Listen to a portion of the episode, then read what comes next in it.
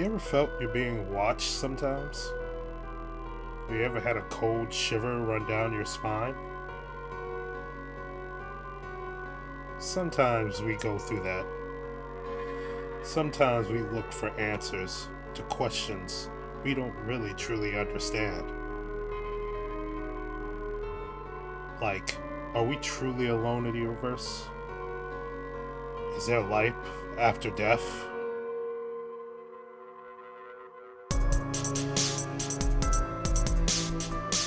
This world is weird. It gets weirder by the day. And in that weird are questions that we have as curious beings known as humans. Tonight, we look into some of those questions and get a little weird. Because we all are just a tad bit weird. Tonight on Weekend Weird.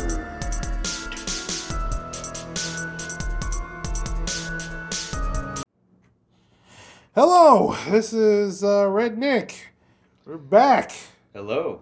All right, we're back with another episode of Weekend Weird. We're do part two of the JFK assassination. Uh, why you may ask? Well, one, we did a part one. well, we wanted to do a podcast, but then we had so much stuff to talk about it. yeah, because it's a lot of information. So We had to turn it into two episodes. Yes. So you're if you're just joining us, uh, we're gonna do a quick summary. We talked about the assassination in general We gave one uh, conspiracy conspiracy theory going out there. It was LBJ that did it. Um, now we'll talk about the rest of conspiracy theories. But uh, again, welcome to Weekend Weird. Um, I'm your host, navigator, captain of the ship.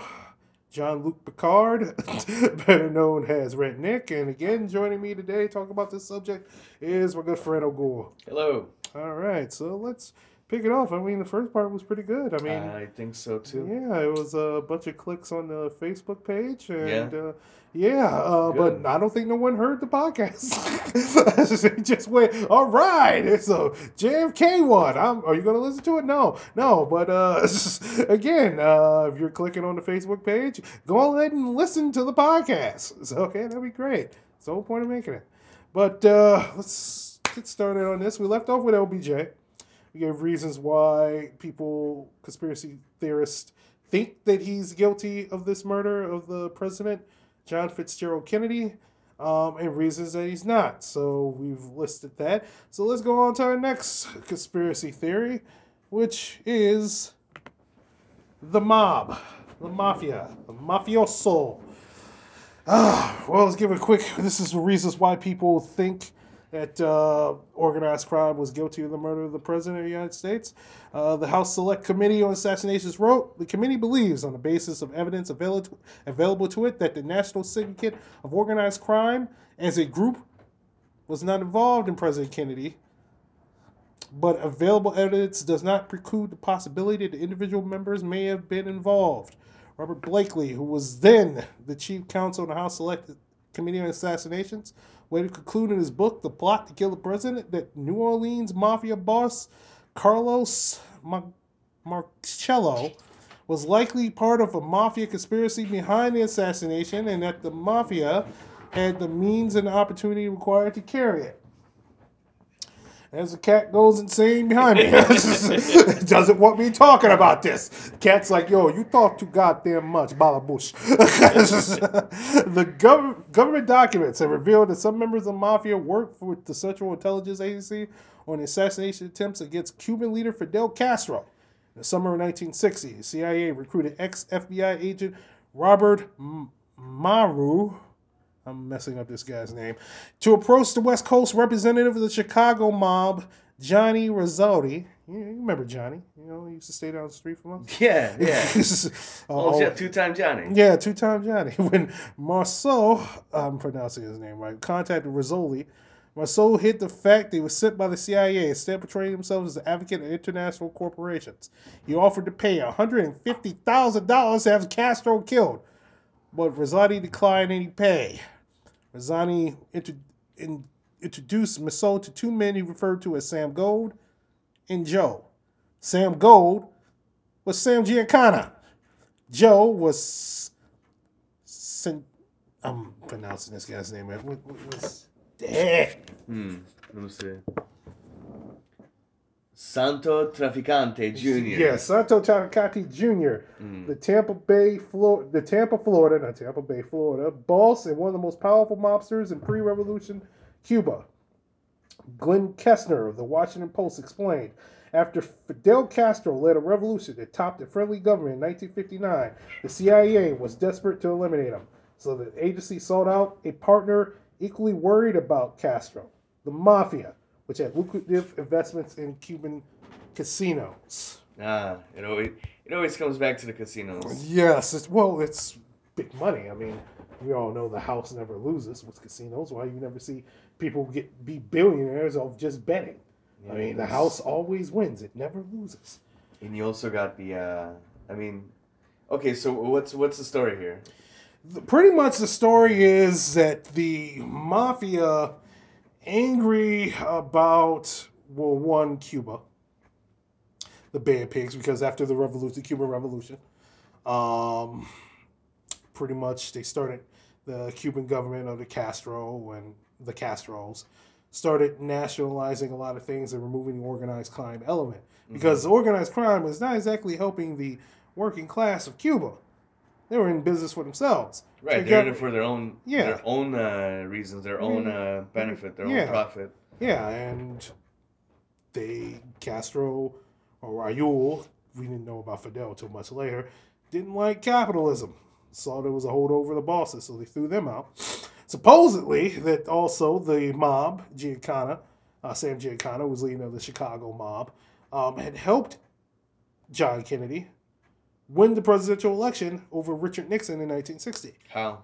Um, pretty much. Well, they're not sure whether it was Giancana or then mayor of Chicago, Richard J. Daley, um, Democratic mayor of Chicago, even though it doesn't matter, but whatever. That fifty thousand dead people voted in the city of Chicago for Kennedy. Fifty thousand dead people. That was the rumor. It was just all of a sudden, just fifty thousand dead people just got up out, out, out of the grave and just showed up, or it could have been a zombie apocalypse. You never know. it's just they- they're not telling us a lot of things. I mean, we talk about an assassination of a president It's still supposed to be open and shut, and like sixty some odd years later, we're still talking about it. Hey, zombie apocalypse doesn't sound that too not outrageous. sound that yeah, that's not that's not a far step forward, but supposedly fifty thousand people in the city of Chicago who had been deceased had voted in this election They've all voted for Kennedy. Okay. Um, also, that uh, John Kennedy's father, Joseph Kennedy, was a bootlegger with uh, the mob, New York and Chicago mob, during prohibi- Prohibition. Mhm. That's how he get mo- made most of his money because the Kennedys were independently wealthy, and supposedly it was for bootlegging during Prohibition. So, if people not sure what Prohibition is, the word speaks for itself. Prohibition. Not prohibition. allowed to make or drink alcohol. Well, not allowed to distribute and manufacture alcohol. It prohibition says nothing about consuming it. oh. So I yeah, that's that. yes. It says nothing about consuming it, but if you have it in your hands, you're not supposed to have it in your hands. But I don't think no one's going to arrest you for yeah, drinking already. this is an interesting quote that I found. In the in his book, they killed our president, former Minnesota governor, and body slam enthusiast Jesse Ventura concluded. Jesse Ventura. Yes, so Jesse Ventura uh, concluded that John F. Kennedy was murdered by a conspiracy involving disgruntled CIA agents, anti Castro Cubans, and members of the mafia, all of whom are extremely angry as they view Kennedy's appeasement policy, policies towards communist Cuba and the Soviet Union. See, that to me makes more sense than like just one agency. Because in order to pull out something this big, right, Mhm. you need help from several different factions, right? Right. It can't just be a few people in the CIA. You do need the the, the mob's help. You do need the help of um, you know, basically like foot soldiers from the anti uh, Castro regime in Cuba. Right. What's the didn't didn't the the mob have something to do with like the security or the something about the route that day? Didn't the mob have something to do with like or speculation that they somehow were able to change? No, it, There, there was a speculation, but th- here's the thing with the mob: they don't have that much power. You you you mean to tell me that the mob has power over the Secret Service and and the Dallas Police Force? Okay, maybe one, more likely the Dallas Police Force, but still with the mob, it's like how they going to control the Secret Service? How are they going to control the county cops? Because Dallas has county jurisdiction, state cops, the Texas Rangers, um, the FBI agents, federal federal government, secret organizations we don't even know about it. NSA. How how is the mob going to infiltrate all those agencies? but you said yourself that he was in like unfriendly territory in Texas. Yes, he was unfriendly territory in, in Texas. The fact that he was surrounded by people in his own party that were that saw him as a liberal blue blood, um, northeastern blue blood, also racist Ku Klux Klan members who hated his stance on civil rights. The fact that he wasn't totally blowing people.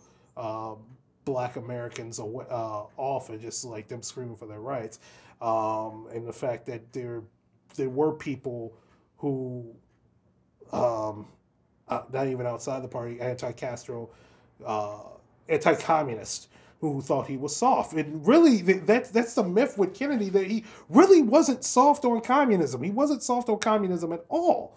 Um, yeah, he didn't. No, I'm I'm busy. oh boy, Oh, boy. yeah, Pause for a God. second. yeah. Okay, sorry about that. Little- yeah, so I won't shut up. Um, the the fact that he didn't want the Bay of Pigs uh, fiasco to go on because it wasn't his. He did, he was just had it flown on his lap. It says you must approve this, and he was lied to along the way. Or the fact that he didn't nuke. Um, or invade Cuba during the Cuban Missile Crisis because they had nuclear weapons at the back of the Soviet Union. I mean, like it's kind of like today, and I hate bringing the analogy of today, and I hate bringing the analogies of of, of, of politics into certain current politics because it's a political um, environment in which we live in right now in this country, in the United States of America. But people are stupid.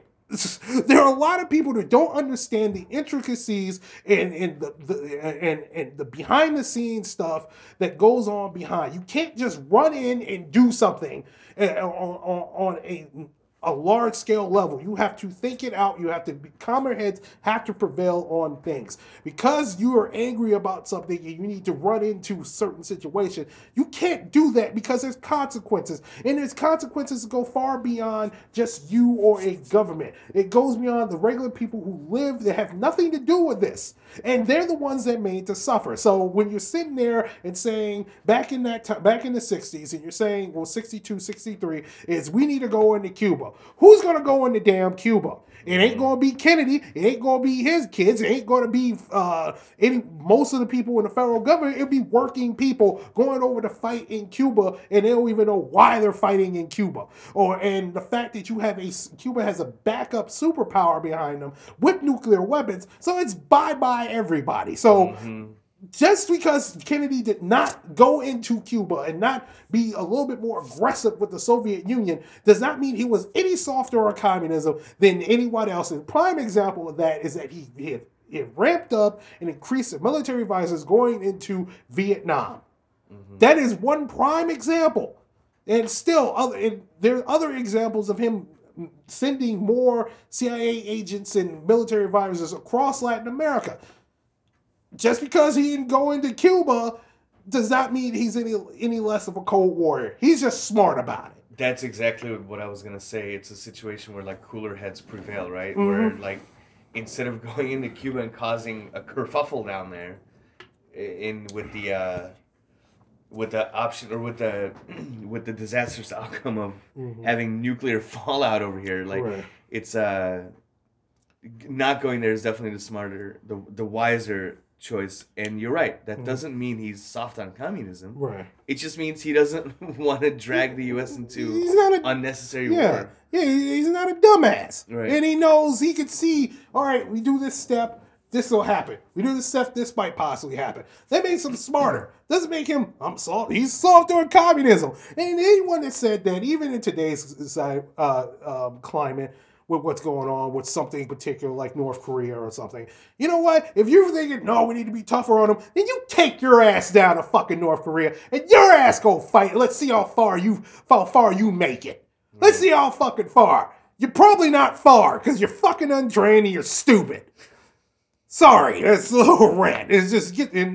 Don't want to bring pol- current politics into this shit, but yeah, people are stupid and need to hear the fucking truth about them. So, even back then, so he wasn't this soft or communist uh, myth that some right wingers and, and anti communists like putting on. He was a hardcore warrior and he knew what he was doing at that time. He just was smart enough to be able to see that if I do this, this could happen, or if I do this, this could happen. Let's go with the latter. Right. Let's go with the lesser. Yes. Lesser painful option. Yeah, and as opposed, and as speaking of the um, the mob, um, what I have, it, it, it is possible that they could have. I knew they were angry at him because not only that, his brother, the Attorney General Bobby Kennedy, was going after mob figures, going after Giancana and uh, Traficante, also Jimmy Hoffa, uh, leader of the Teamsters back in that time, uh, elected president of the Teamsters Union. Um, he was going after these men with mob ties. It just it, it seems like okay, they're angry at Kennedy, John F. Kennedy, and you want to like you, you want the federal government off your back. Would you go after Bobby? Would less, you go after Bobby? a higher profile, right? Yeah, it, I mean it's a, still a higher profile, it but, is, it's not, but the, it's not president. the president. Yeah. Right. And what I have a problem with, and what I think that it really, even though it could be possible, a couple of rogue, not even rogue elements, a couple of elements of the mobs, like yeah, we're going to get in there, but they had to work with a lot people, a lot bigger, if it was a conspiracy to murder President Kennedy the, the conspiracy of the mob doing it is I don't think they're big enough, and I don't think they had the balls. I mean, you, you come from a time you, during that time, yeah, Giancani, uh, Giancano, uh. Um, they came from, they were leading after a time where the mobster was big and flashy, like back in the twenties, Al Capone, back in the thirties and forties, Lucky Luciano, Meyer Lansky, Dutch Schultz uh, guys like that who were big and flashy and you knew who they were. It was like, yeah, those, those are mob boys. And the federal government came in on them like a hawk. And what happened to them at the end? Like, uh, Lucky Luciano was thrown in jail, then he was deported. Uh, Meyer Lansky, yeah, he got out of it a little bit, but still wasn't as big as he was uh, towards the end of his life as he was in the middle of his life. Uh, Dutch Schultz gunned down in his own restaurant bathroom. Al Capone uh, arrested, got syphilis, died in a syphilis craze. I mean, the mob back in the 60s, even now, they, they want to lower profile. They're behind the scenes. And you go off and kill the president, everyone finds out about it game fucking over, man. They're gonna if the cops ain't gonna kill you, the federal government ain't gonna kill you, arrest you, then ordinary, regular, everyday citizens are gonna come after you and shoot your ass the fuck down. Yeah, but would they would they be able to pull out something like that or help pull out something like that without um without the government after the fact coming back and linking you to the I, I don't think so because the thing about mob mafia, yeah, they got this code of silence and stuff um, that they talk about, but at the same time, someone always talks. How they call, call Capone? Someone talked. Luciano. Someone talked. My uh, Meyer Lansky, uh, Dutch Schultz. Someone talks. Someone always talks. And for someone, and people not going this long and not talking about it, it tells me uh, I don't think this happened with the mob with the mob killing Kennedy. Possible. I mean, so what is the connection to Jack Ruby now, right? What is um, the because because people say he was also a part of the mob in Dallas. Is well, yeah, supposedly he's a part. I mean, he he received loan money from to open up his club in Dallas because he ran a a burlesque club. I guess now you call it a strip joint. Um, but back then, I think it was called a strip joint also. But supposedly, he got money from the Dallas mob to help him open up the club. They ran security for it um, to make sure things don't get out of hand. Um, So he was friendly with them. yeah, he was friendly with them. The Warren Commission says no, there's no mob ties between Ruby, and clearly there was. Um, if if you would if you go with the conspiracy theory that the mob did it, it was two gunmen, and they set up Oswald, and Oswald knew too much to be talking, and they sent Jack Ruby to shut him up. I mean, could, but a lot of things had to go right, and it's too many. Like, if one thing goes wrong, everything falls apart, and for everything to go right, absolutely right, for that your end result, I don't know. I just right, it know. seems too neat of a package, too neatly uh, tied up. too neatly tied up and too much coincidence for that to happen. So I don't. I mean, there- there's. It could, but I highly doubt it is with the mob. Hmm. I really highly doubt that it is. So, I think I think the, the the the more plausible scenario is what I mentioned earlier that they had a hand in it. Like if if there's a conspiracy, Mhm. I think the mob mob could have helped, but there's no way they could pull it off on their own. Yeah, yeah. Not a chance. Yeah, I don't think so. Not a chance. Yeah. It's just they're not they're not big enough and powerful enough. hmm And like like you're saying, to have it all like have everything work out so perfectly. Mhm. Nothing goes wrong. Right. You kidding me? Right. I mean, it seems Oh, pretty. Un- it seems pre- not impossible, Yeah, but, pretty uh, unlikely that unlikely. that it was just the mob, right? Yeah, So highly unlikely. Okay, um, another conspiracy theory, theory, excuse me, that everyone brings up is the Cubans or and the Soviets did it.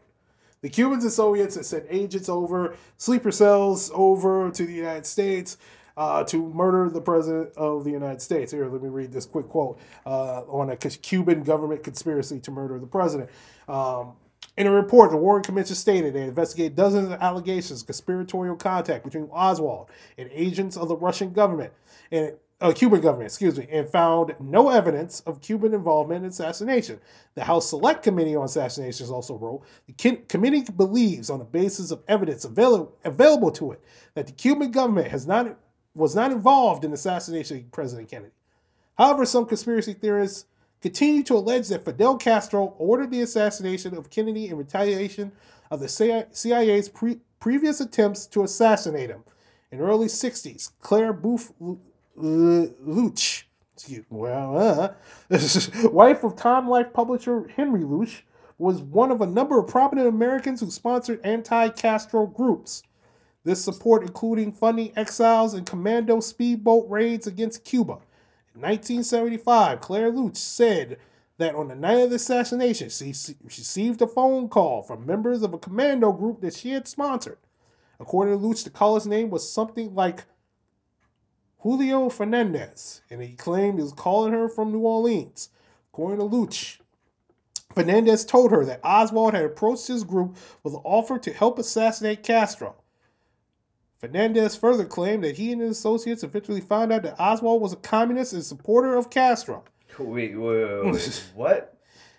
Yes, that so go- goes. claiming, yeah, claiming that he wanted to join a group to kill Castro. yes, he wanted to kill Castro, and they found out that he, according to them, according to this F- Fernando Fernandez, excuse me, that Oswald was a communist and he was pro Castro. I don't know if this Julio Fernandez person is real, but that part is true. Oswald did, um, back in June 63, did move to New Orleans and started the Fair Play uh, chapter of the Fair Play for Cuba group, which was a group head, headquartered in New York City, who was pro Castro, who wanted the U.S. hands out of Castro. Even though the Oswald had called them and wanted to start a chapter in the South, mainly in New Orleans, they recommended him not to do it. Oswald was like, okay. Next day, he started a chapter of the group. The main chapter in New York said we have nothing to do with Oswald. Oswald did approach a anti a major anti-Castro group down in New Orleans. and tried to infiltrate into that group. We don't know why. Why? I we no one knows. That's the mystery, which is Oswald, which we'll get to in a little bit. No one knows why he tried to join that group, but he did. Okay. A poet. This is a This is told by the Warren Commission. They found out about it. There was a scuffle. Oswald was re- arrested. There are mugshots of him being arrested for the scuffle. Right. Right. And then he ended up debating the guy on a public ad, the guy who was leading this anti-Castro group on a public access television In New Orleans. in New Orleans. Um, the guy called Oswald a communist. Oswald says, "No, I'm not a communist. I'm a Marxist." So, yeah. So supposedly this is one of the story. So here, let me finish this up.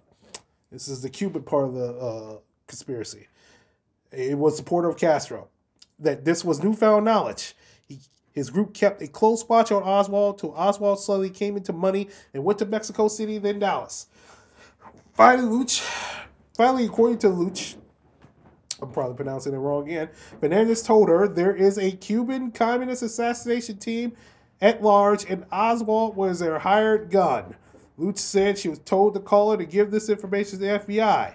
Subsequent, Luch would reveal that the details of the incident to both the church committee, which was another committee researching assassinations, and the House uh, Select Committee on Assassinations. Both committees investigated the incident, but were unable to recover any evidence to corroborate the allegations. In May 1967, then CIA Director Richard Helms told Lyndon, jo- Lyndon Johnson, the president, that CIA tried to assassinate Castro.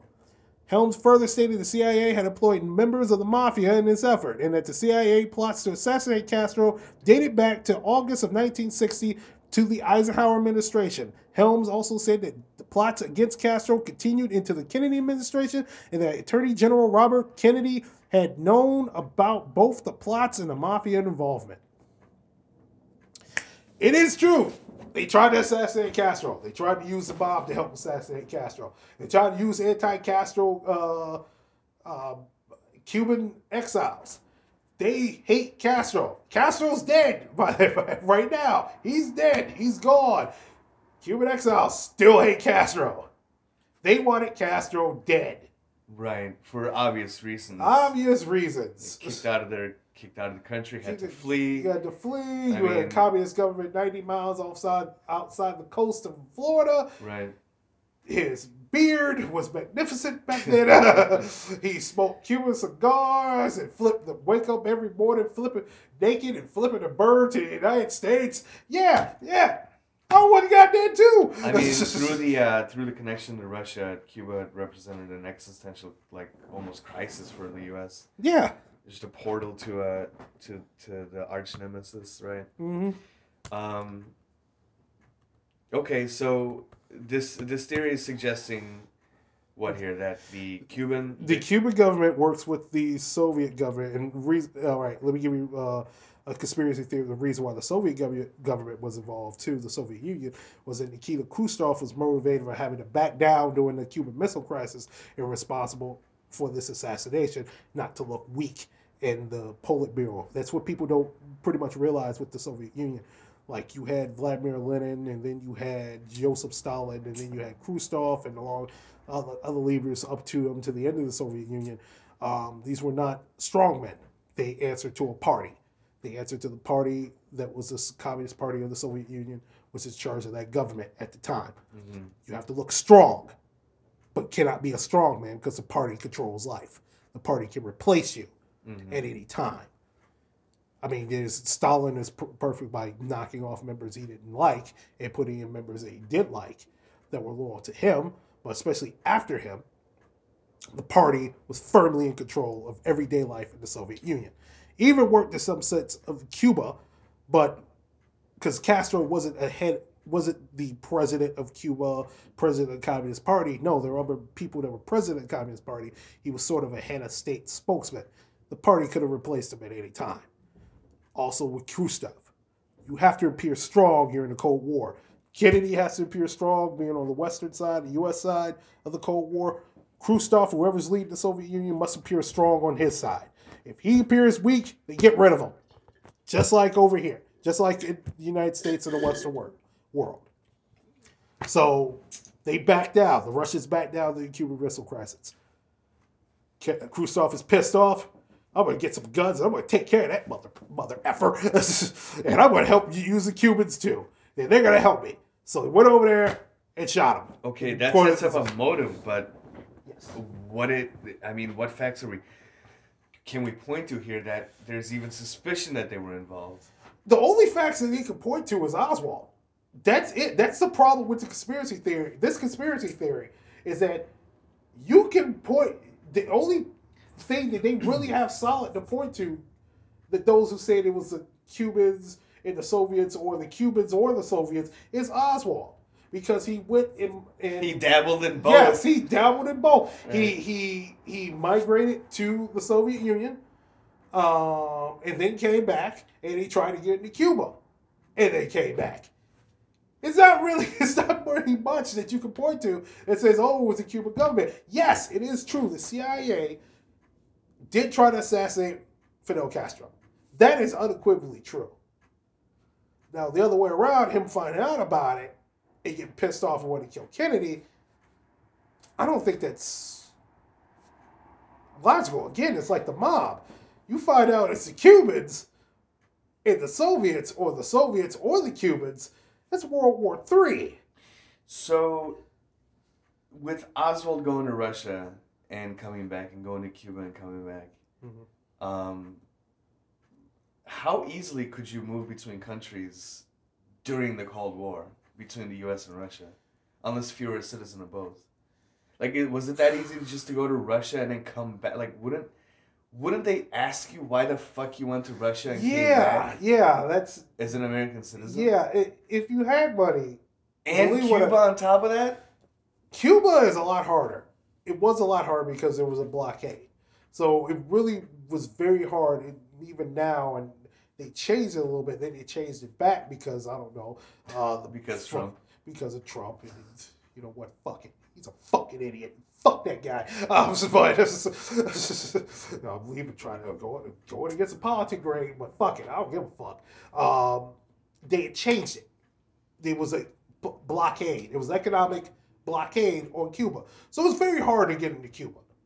And for been a long period of time until uh, President Obama relaxed some some um, restrictions on it, then it was reversed back again. And it's just so it could be reversed again by the next person. No, back. so no, my point is isn't getting into Cuba or Russia. I mean, you could just fly to fly to Peru and then fly to Cuba. That's not. It's yeah, not or you could fly deal. to Canada and well drive to Canada. Well, here you could drive to Canada and fly into Cuba, Right. And you could ask them not like I, I had I had friends who just did it. Yeah. That they what that was for um, school, but if I wanted to do it for vacation, I could just drive rent a car, drive up to Canada, fly into Cuba. Right. Because it's direct flights. And- Ask the Cuban government not to stamp my passport. They'll do that. That I just told you how to do it, and then fly back to Canada, and then just drive back here. So right, Yeah, and but the it's point hard. being I'm sorry, I got off. No, no. The, the the point being is it's not going there. It's coming back. Yeah, coming back. It's coming back. Yeah. So okay, maybe you can avoid getting your passport stamped in Cuba, but I, I wouldn't think a, a country like Russia would allow you to enter their country without stamping your passport. Yeah, they could stamp. They would have to stamp your passport because you're going direct. If you come, there was direct. There were direct flights back there from the United States to the Soviet Union, so it was easy um, to get into. You just had to have a valid reason why you were going into the Soviet Union and why you were going back out. Uh-huh. Oswald, th- well, I'm sorry. Go ahead. And, and doesn't does, does he have family here at the time when he go, flies flies to Russia and goes to Russia and back? Or- Yes, his mother is Oswald. Uh-huh. Yeah, his mother is living here. His brothers are living here. I mean, doesn't he have a wife and kids? At when that he, time? when he was going to Russia, yeah. no, No. He had no wife, no kids. He came back with a wife, and she was pregnant. Oh, right. He met a yeah, he met there. he met his wife out there. Right. But um, No, all he had was his family, his mother, his brothers out uh, in the United States. He came back. That's another weird part. You end up going to the Soviet Union. You say you're gonna want to become a Soviet citizen, and then they give you so- Soviet citizenship, and you stay for a little bit, and then you come back. No questions asked. They loan you money to come back. The United Okay. States government loaned Oswald money to come back gave him four hundred and sixty dollars to buy and because he got rid of his passport, gave him a new passport and four hundred sixty dollars alone to pay for him and his Russian-born wife who was pregnant with their child to come back to the United States, no questions asked. Seems rather fishy to me, don't you think? Why? rather, Who? Who paid him money? the federal government. How? What? I mean, for what? Like, what? They What reason did they give? If some, he if, wanted to come back home. if a reporter asked, what would they say? What's the valid reason? He He's wanted to come a back home. He's not a dignitary. He's a United States citizen. That's all they have to say. I mean, back then, it's But it wasn't like being held against his own. no, he, he was being held will. against held will, but he wants to come back home. So, federal government is like he was a United States citizen. He needed help, so we gave him help. Back then, no one's going to question it as strongly as me and you and the supposed court media would question it now. Why are you giving this person money who's renounced his citizenship? It became it's like me going over to North Korea. North Korea and saying I'm renouncing my citizenship to the United States. I want to be a North Korean citizen. And they grant you citizenship. Grant me the North Koreans grant me citizenship, and then after like a year or two, I'm like, okay, I want to come back home. The North Koreans like, okay, whatever, leave. United States is like, oh, okay, well here, uh, here's a passport and here's some money. You pay us back whenever you feel like it. And oh yeah, I got a wife too, and she's pregnant with my kid. Yeah, bring them all on. Bring bring the whole damn family. And oh, like oh yeah, I meant to tell you this. Yeah, I was part of the United States military, and I gave the North Koreans some uh, military info on, on your like your, your current fighter jets. Is that okay? Sure, why not? so Let's come on in. Dive in. into that a little bit more. Yeah, well, after, after we get to this conspiracy, uh, okay. well, even though it leads into the conspiracy, um, here let's just let's just wrap this up with the Cubans and the Soviets. I don't think they did do it. Um, too much heat. They they both I think more the Soviets and the Cubans have um, more or able to do it, but no, I don't think they did it. I think this they don't have much evidence for them to say that either of them did it, Right. other than revenge. So yeah, let's let's talk about Oswald. I know we're supposed to talk about the CIA, but because we keep The going Oswald, Oswald, Oswald is the thing that, t- that that that keeps the conspiracy theory alive. yeah, because not no, not no, Right, because- because no one knows about this guy. Oswald is the one player in, in all of this, and whether he pulled the trigger or not, uh, it's Hmm. kind of irrelevant, right? Right. He's the one player in this that ties different, seemingly unconnected, um, parts of this conspiracy together, Yes. right? Mhm. That's why when you say Soviet in Cuba, my eye in my mind immediately goes to Oswald because, as we spoke about it a second ago, he he dabbled in all of these, right? Right. And then he brings in the CIA because it makes you wonder. Someone who was in the military hmm went to Russia and came back, was loaned money by the government. Right. Who pulled those strings, right? Who pulled them? The president didn't do it, Yeah. Right? Yeah. So, who uh, who else do you look to? The FBI or the CIA? Yeah. Well, FBI Right. was domestic, CIA was international, so it points more towards the CIA. Let's talk about Oswald. Let's just get on Oswald. Let give me a short biography of Oswald, real quick. Lee Harvey, what is his full name? Lee Harvey Oswald. Born in New Orleans, Louisiana, on October 18th, 1939, to Robert Edward Lee Oswald Sr. and Margaret Francis Kevin. It's French, I can't read it. What is it? Cla- clavier. Clevier. Yeah. Robert Oswald was a distant cousin of Confederate General Robert E. Lee and a veteran of World War One. All right, I don't Are like fucking- guy. Fuck this Are guy. you, are you kidding me? yeah. Wait, wait, wait, nope. wait, wait, wait. He's- Lee Harvey Oswald is a related to Robert Lee. Yes. This man, You were keeps, fucked since birth. this man just keeps getting better. And It better. just keeps. Robert died of a heart attack two months before Lee was born. Lee's elder brother, Robert Jr., still living by the way, was a former Marine. Throughout Margaret's first marriage to Edward John Pic Jr., Lee and Robert Jr. were half brothers of Air Force veteran John Edward Pic. Margaret moved the family from New Orleans to Dallas in 1944. Oswald entered the first grade in 1945 and over half a dozen years attended several different schools in Dallas and Fort Worth area through sixth grade. Oswald took IQ test in the fourth grade and scored 103, or achieved the test, or the achievement test in grades four through six. He twice did best at reading and twice did worse at spelling. As child, Oswald was described as withdrawn and temperamental to several people who knew him. When Oswald was 12 in 1952, his mother took him to New York City, where he lived for a short time with Oswald's half brother John.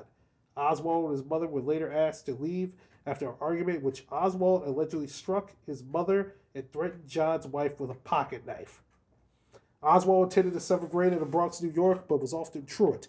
This led to a psycholog- psychiatric evaluation assessment at a juvenile reformatory. Reform, reformatory, excuse me. The reformatory psychiatrist described Oswald as immersed in a fantasy, vivid fantasy life, turning around the topics of omnipotence and power, through which Oswald tried to compensate with for his present shortcomings and frustrations.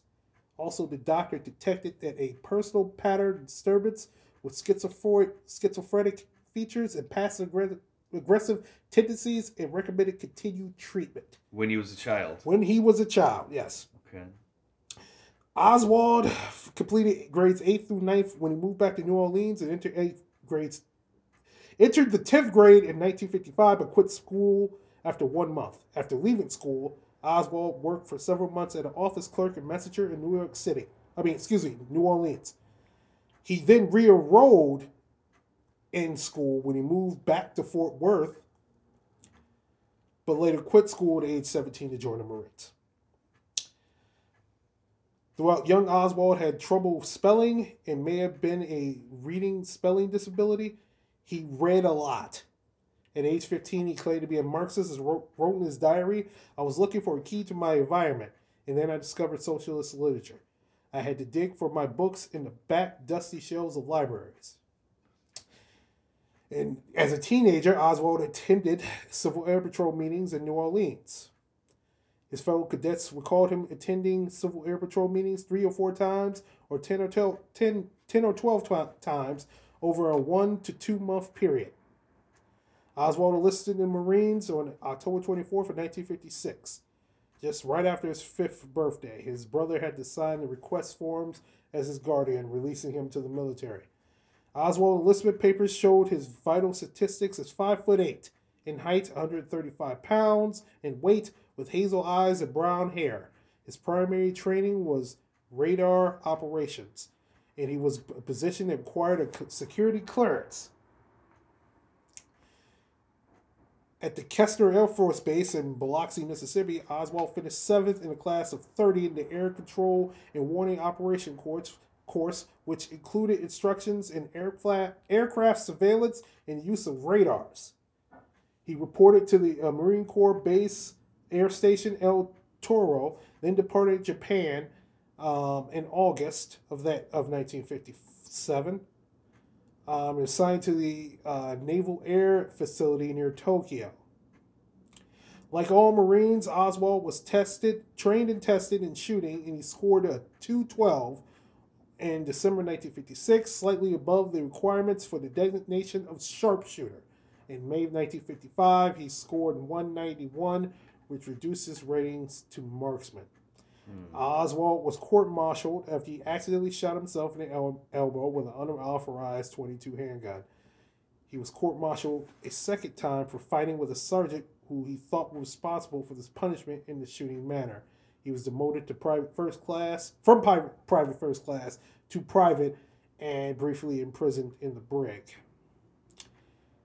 He had a nickname of Ozzy Rabbit, and some people called him Oswald Manovich because he was a Marxist and he loved Russian so much. So he became Marxist and in the while he was in the military. Before he was in, he was 15, he was reading Marxist literature. He became a Marxist. Then he joined the military. So how does someone like that, with that mentality at that time, in a rebellious state that he is, join the military? Like, why do you join the military? You know what I mean? Yeah, probably because he needed You- a job. I don't know. But like, you're joining the the the military, the armed wing of this global uh, superpower right, that you're supposedly against the ideals of. right. That doesn't really make sense to me. Yeah, I mean, uh, You know other than I the fact Like- that yeah, other than the fact I think he needed a job and this is something he thought he could do. Other than that, I don't understand why we would join the military. I don't. I don't know. Don't know. Seems but- pretty odd to me, but yeah, ahead. let, let me. Uh, in Sept- on September 11th, 1959, one of the bad shit happened on September 11th. Uh, he received a hardship discharge from active service, claiming his mother needed care and was put on reserve. Oswald then traveled to the Soviet Union just before turning 20 in October 1959. This was a trip he planned well in advance. Along with a self taught Russian, he saved $1,500 as Marine Corps salary. Oswald spent two days with his mother at Fort Worth, then embarked by ship on September 20th from New Orleans to Le Havre, France, and immediately proceeded to the United Kingdom, arriving in Southampton and on October 9th. He told officials he had $700 and planned to remain in the United Kingdom for one week before proceeding to a school in Switzerland. However, on the same day he flew to Helsinki, there was a he was issued a Soviet visa on October 14th. Oswald left Helsinki by train on the following day, crossing the Soviet border at Volgograd. uh, yeah, some city. Yeah, some city in the Soviet Union, and arrived in Moscow on October 16th. His, va- his visa, valid only for a week, was due to expire on October 21st. Hmm. So he didn't go directly to Russia. No, no, he went to France, the United Kingdom, then Helsinki, then Russia. Yes. On purpose? Um, we don't know. Almost immediately after arriving, Oswald informed his tourist, his info tourist guide, of his desire to become a Soviet citizen. When he asked why by various Soviet officials he encountered, all of whom, by Oswald's account, find his wish incomprehensible. He said he was a communist, and he gave a what he described as his diary as vague answers about Great Soviet Union. On October 21st, the day his visa was due to expire, he said he was told his citizenship application had been refused and he had to leave the Soviet Union that evening. Distraught, Oswald inflicted a minor but bloody wound on his left wrist in his hotel bathroom bathtub soon before his tourist guide was due to arrive to escort him from the country. According to his diary, because he wished to kill himself in a way that would shock her delaying Oswald's departure because of his self-inflicted injury. The Soviets kept him in the Moscow hospital under psychiatric evaluation until October 28, 1959. According to Oswald, he met with four more Soviet officials that day who wanted to ask, who asked if he wanted to return to the United States. Oswald replied by insisting that he wanted to live in the Soviet Union as a Soviet national. With press for identification papers, he provided his Marine Corps discharge papers. October 31st, Oswald appeared in the United States Embassy in Moscow to, and declared his desire to renounce his U.S. citizenship. I've made up my mind, he says, I'm through. He told the U.S. Embassy interviewing officer, Richard Edward Snyder, that he had been a radar operator in the Soviet in the Marine Corps, and that he had voluntarily stated to unnamed Soviet officials that the, as a Soviet citizen, he would make known to them such information concerning the Marine Corps and his specialty as he would possess. He intimated he might know something of special interest. Because of this statement, his hardship honorable military reserve discharge had been changed to undesirable. The Associated Press story of defection of a former U.S. Marine to the Soviet Union was reported on the front page of some newspapers in 1959. Okay, let's stop right there for a second. Okay, you go over to the Soviet Union. You were in the military. You get some top secret information to be able to detect any type of airplanes coming into any type of space through radar. You go up and you defect to the enemy and tell them, I'm going to tell them everything I know about it. Right, right. Yes. Uh, Why? Why? Why tell them? Why, Why? tell the I don't military? know. I don't know. If you're gonna if you're gonna reveal some secrets while you're in Russia, why tell the military? Maybe in in, in with the hopes that he might come back to the United States at some point. hmm He's not trying to burn those bridges, but what? Like it just it seems to be like too calculated. Why did to you me. arrest him right then and there in the U.S. Embassy and then fly his ass back to the United States to stand trial for treason? Right. The guy said, "I'm going to renounce my citizenship." To He United wasn't even. He wasn't even a Russian citizen at that point. No, he wasn't. He was still a U.S. citizen. What the Yeah. hell? Right. Bog, that boggles my mind. It, it boggles my mind too, and it's just like, what the fuck Okay, so is going on? So let's. so what happens? Do, do the Okay. Russians immediately give him citizenship afterwards? Um, no.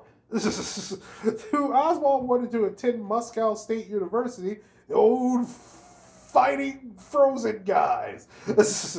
he was sent to Minsk to work as a lathe operator at a electronics factory which produced radios, televisions, and military space electronics.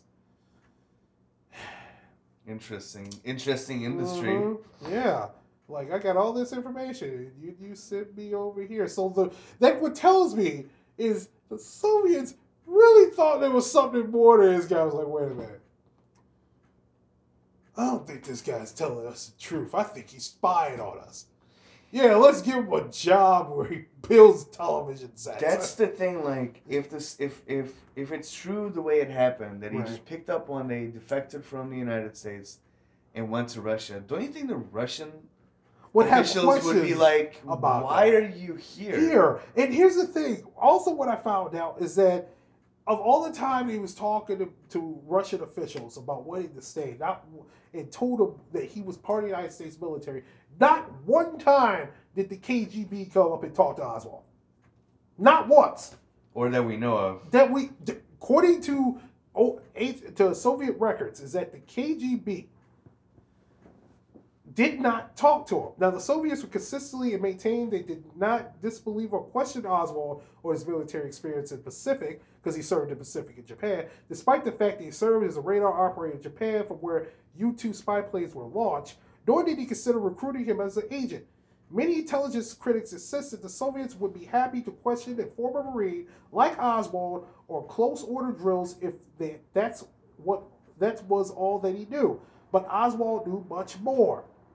Oswald had access to locations of all the bases of the West Coast area for all radio fre- frequencies for all squadrons, all types, all tactical call signs, and relative strength strength of all squadron number of type number and type of aircrafts in a squadron who was the commanding officer, the authoriz- authorization codes for entering and exiting, exiting the ADIZ, which stands for the Air Defense Identification Zone. He knew the range of our radars. He knew the radars of range of our radios. He knew the range of surrounding units units, radios, and radars. There are some things which he knew or which he received instruction that was no way of changing, such as the MPS 16 height finder radar gear. He was also been schooled on a piece of machinery called TPX 1, which is used to transfer radio, radar, radar, and radio signals over a great distance. Radar has been susceptible to homing missiles, and this piece of equipment is used to put your radio antenna several miles away and relay the information back to your site, which you hopefully are relatively sta- or relatively safe. He has been schooled on all this, but yet the KGB did not talk to him about it. Bullshit. Bullshit. I don't think they did. Not for their records. And from? Oswald, Oswald's regu- his regulation, his wife's regulation, the KGB never visited him. That I, I simply do not believe that. I mean, Why would they publicize it that they did, anyways? no, no, they didn't. They, No, I'm Russian saying why officials- would they sub like why would they sub publicize it if they I'm Because they they did, this- and they wouldn't talk about it. because he was trained as a radar technician. Uh-huh. They would have had that information and be able to beat it. They never did. Either they did talk to him and found out this guy was full of shit and didn't know anything, Right. or Right. they didn't talk to him at all. Okay, so he goes Uh, to work at this factory. He goes to work at this factory. He ends up meeting. He he becomes bored. Hey, I'm going to sum it up quick because I need to get him out of uh, Soviet Union back into the United States. Um,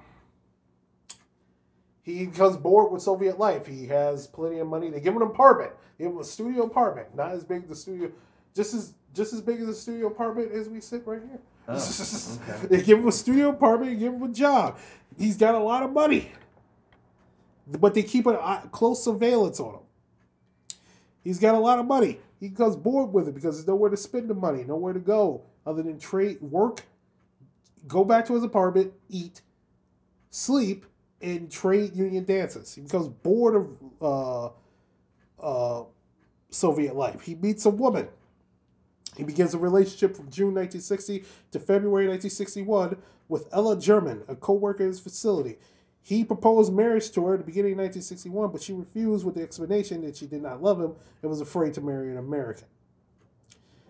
Some people believe that German's rejection of Oswald's marriage proposal may have much to do with his disillusionment with life in the Soviet Union and his decision to return to the United States. So then he meets his soon-to-be wife, Maria Puch- Puchka- Pru- Prus- Prusakova. There you go. Busakova. Kind of like Chevy Nova. a 19 year old uh, 19 year old student. They marry less than six weeks in April. Uh, six weeks later in April of 1961, Oswald's first child, June, is born February 15, 1962. Um, in May 24th, 1962, Oswald and Maria applied at the U.S. Embassy in Moscow for documents that enable her to immigrate to the U.S.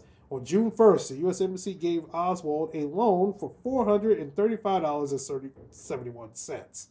Oswald and Maria, the daughter, daughter, left for the United States, where he received much less attention from the press than Oswald expected, much to his disappointment. They then immediately moved to the Dallas Fort Worth area, where Lee's mother and brother had lived. Had lived. Lee begins a manuscript on Soviet life. Eventually, he gives up on the, on the project. Oswald also became acquainted with a number of anti communist Russian and Eastern European attaches in the area. In testimony to the Warren Commission, Alexander Kleinlerer said that Russian uh, migrants sympathized with Maria while merely tolerating Oswald, who they regard as rude and arrogant. You're a communist. You still claim to be a communist, but you're hanging out with anti communists. This doesn't make any sense. No. This, this doesn't make any sense. No, Oh, it doesn't. Oh boy. In that last part that you mentioned there with him being rude and arrogant, like a lot of people say that about Oswald. that yeah.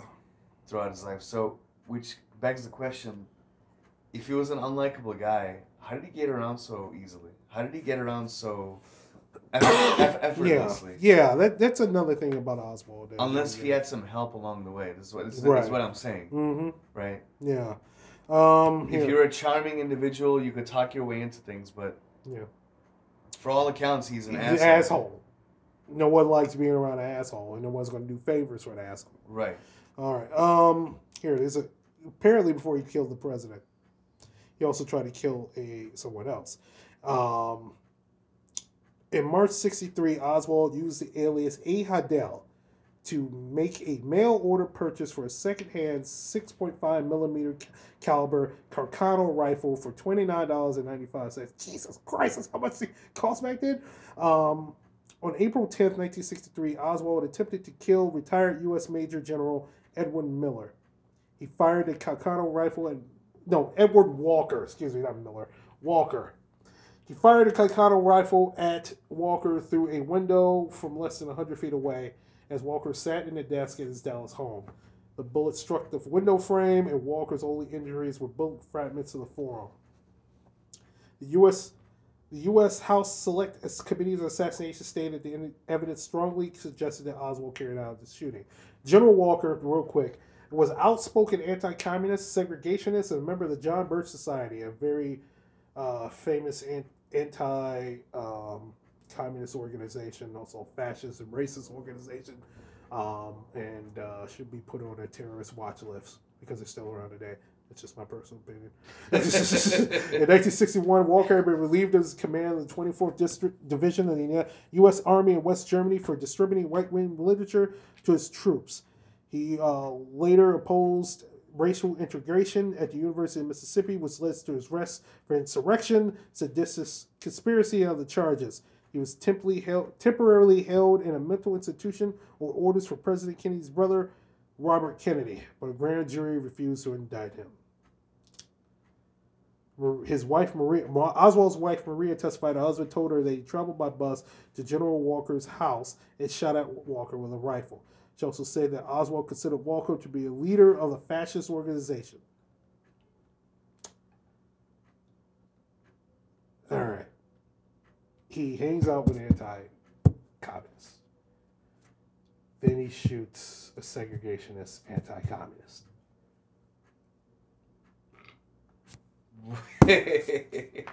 what the fuck is going on? Uh, like seriously, we're not even like with his life. We're not even at the the the shit that he's been accused of. It this is confusing with this guy. So you can't even like cop out and say he had like some sort of split personality or something. Yeah, no. no. Like he wasn't crazy.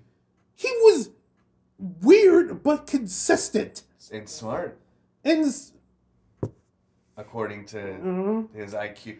All right, so what we got about Oswald? He's an asshole. he might be have. He's antisocial a little bit. He's, he's a Marxist, self-proclaimed Marxist. He's an asshole. he hangs out with communists, anti-communists. I, yeah, no, the the, the man's is, a walking contradiction, and this is before. So okay, the conspiracy theory. Let's involve the CIA with Harvey right. Oswald, mm-hmm. right? Where did they come into his life? If if they are involved. If they are they involved, in? they have to be involved when he joins the military. It's so straight from it's the beginning. Have, it, it has to be. But if, why? Why recruit him? What's so special about him? He claims to be a Marxist. He has a high IQ from what they had said. He reads a lot. He seems like he's relentless. You know, he seems lost in life. He doesn't know where he's to go. That's a perfect, perfect recruitment for the CIA.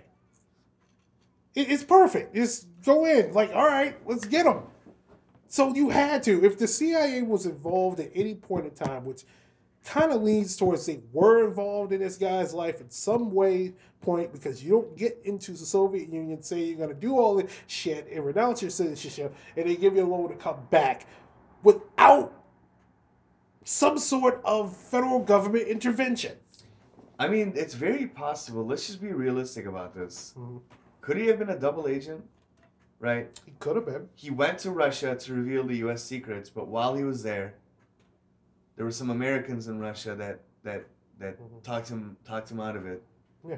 Or said, "Hey, we know you're doing this. If we catch you, we're gonna kill your ass for treason. Mm-hmm. So how about instead you gather some information for us, for us right. and it will let you back into the United States." I mean, it could be that could be a possibility. Because uh, why else? What's the leverage he has against? like what's the leverage he has against the government? What the U.S. government? Or yeah, the U.S. government. He has no le- well, other than the fact of what he was trained. If he was trained, well, he was trained in radio operations. I mean, they, like I didn't. I kept them on a leash for you. I kept dangling the fish, but I wouldn't let him touch it. I mean, with the with the Soviets, you could say that to the United States government. I don't know. It's just because it, it, it's you're going to renounce your citizenship and tell them everything you know, your enemy, and then all of a sudden, a couple of years later, it's like, you know, this life kind of sucks. Can I come back? Sure. bygones be bygones. You know, that's always something I've wondered about since uh, I, what is? I've always asked myself the question like, is Oswald just a nobody who ended up being a part of this, or was he a somebody considered by different groups to be someone of importance, and didn't just go along with the conspiracy; he was a part of the conspiracy. Like, you know what I mean? It always made me wonder, like, is he just a sucker, or was he a part of this I think he was more than a sucker. more I than? really think he was more than a sucker because you can't do all these things and up to a certain point and then get away with it. You gotta have some help. You're not a sucker. You're got to have be like, look, I know something. I know a lot of, I know a lot of things because you can't get to the point he got to. He did all this shit. Here, I'm not even. There's one more important. There's a couple more important facts in here. Let me get to this quickly. He tries to go to Mexico to go to Cuba. Um, when pretty much Oswald had moved to New Orleans from Texas uh, for work, and that's when the Fair Play for Cuba thing I talked about Mhm, earlier mhm. talked about um, that had happened. He was working, um, and also when he was in um, New Orleans, he had worked as a machine greaser. He was fired um, from that. Um, then he started a fair play for Cuba and all that stuff. He go he goes he leaves New Orleans after receiving his unemployment check, which was thirty three dollars at the time. It was uncertain when he left New Orleans, but he was bound on a bus to Houston on September 26, 1963, bound for the Mexican border rather than Dallas, and have told other bus passengers his plan to travel to Cuba via Mexico. He arrived in Mexico City on September 27th, where he applied for a transit visa at the Cuban em- em- embassy, claiming he wanted to visit Cuba on his way to the Soviet Union. The Cuban embassy officials insisted Oswald would need a Soviet need Soviet approval, but he had been unable to get prompt cooperation from the Soviet em- embassy. Five days of shuttling between consulates, including a heated, heated argument with an official at the Cuban consulate, impassioned pleas to KGB agents, and at least some CIA scrutiny, Oswald was told by a Cuban consular officer that he disinclined to approve the visa, saying that a person like Oswald, in place of aiding the Cuban Revolution, was doing it more harm than good. Later on October 18th, the Cuban embassy approved the visa, but by this time, Oswald was back in the United States and had given up his plans to visit Cuba and the Soviet Union. Still day, later, 11 days before the assassination of President Kennedy, Oswald wrote to the Soviet embassy in Washington, D.C., saying, I had been able to reach, had I been able to reach the Soviet embassy in Havana as planned, the embassy would have had time to complete our business. What does that mean?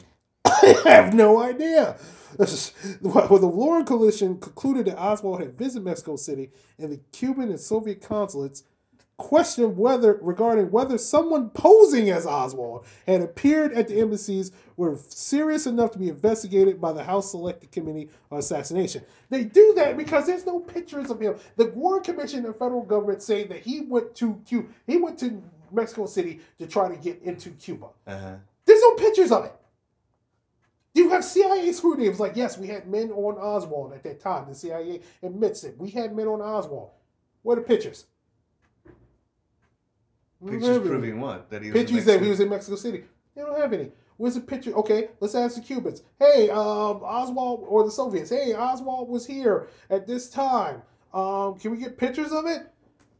Because you have cameras in front. Every embassy has cameras. Cubans.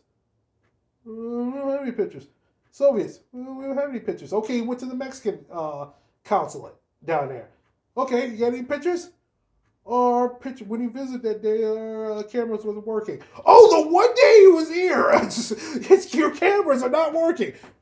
Is there any truth to the points made in the JFK film about there being multiple Harvey Oswalds being They seen? did produce someone. I don't know whether it was the Soviets or the Mexicans could produce a picture saying that this was Lee Harvey Oswald, and it was the picture, same picture you saw in the movie. Uh-huh. The guy that looks nothing like Lee Harvey Oswald. Why? Why? Why produce that picture? because they said that that was Oswald. Who did? One, a couple of Mexico.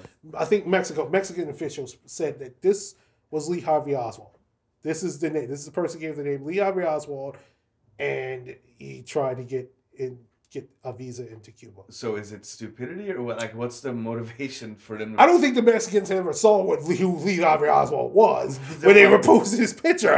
Why produce that kind of photography? There's, there- photo? there- there's a couple of people in that embassy that says that this is the person picture that they show that looks nothing like Lee Harvey Oswald. That literally you could go, that's not Lee Harvey Oswald. Unless he gained a couple of pounds, grew a couple of inches, and, and, and a dick, a mustache. so at this point, if the Mexican embassy is claiming that this is Harvey Oswald, either Oswald is a is a wanted man at this point. no, How do they no, he's who- not a wanted man. He's still riding in anonymity. Anonymity. He's still in the shadows. Yes, the CIA are following him.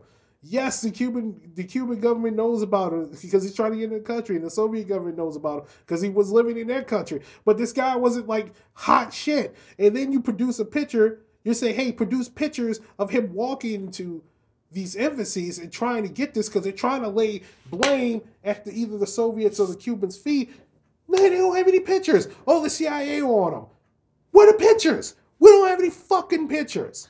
Wait, so what's your point? What my here? point is, is that I don't think he went to fucking Mexico City trying to get into Cuba. I think the War Commission report is lying about this. Why? Why though? Because you got if you have the CIA on him, they're like, look, they were in Mexico City. We knew he was trying to get in. Why are all the fucking pictures proving it? No, no, like why would they lie about it? That's my question. Because they're trying to lay the blame at someone else's feet. Oh, he's a communist. He hated capitalism. He, he fucking hated U.S. society. He blames Kennedy for his ills and his woes. So, yeah, he tries to leave and go either back to the Soviet Union and go back to Cuba. Mainly go back to Cuba to live a socialist life. They won't let him in. He blames Kennedy. Because one thing I've looked up and researched with Lee Harvey Oswald with this whole thing, in the assassination of President Kennedy and the killing of Dallas police officer J.D. Tri- Trippett, there is one major, huge thing that's missing. Can you guess what it is? Um, Harvey uh, Lee's motivation. What do you mean? What is the motive to? What is Lee Harvey Oswald's motive to kill the president? There really isn't. There one. isn't one. There really isn't. He one. never gives one. And they researched it. There's no re- why. That's a huge thing. That's one thing that you can't gloss over. What is the motive? Why? If, like John Wilkes Booth when he assassinates the president, President Lincoln. He hated Lincoln. He wanted to avenge the South. He wanted to fight for Southern way of life. Shot the president. Leon when he assassinated McKinley. He hated capitalism. He hated McKinley. He saw him as a pretty much the big wig for for capitalism, especially in the West. The nut who assassinated Garfield. He wanted a job. He was nuts.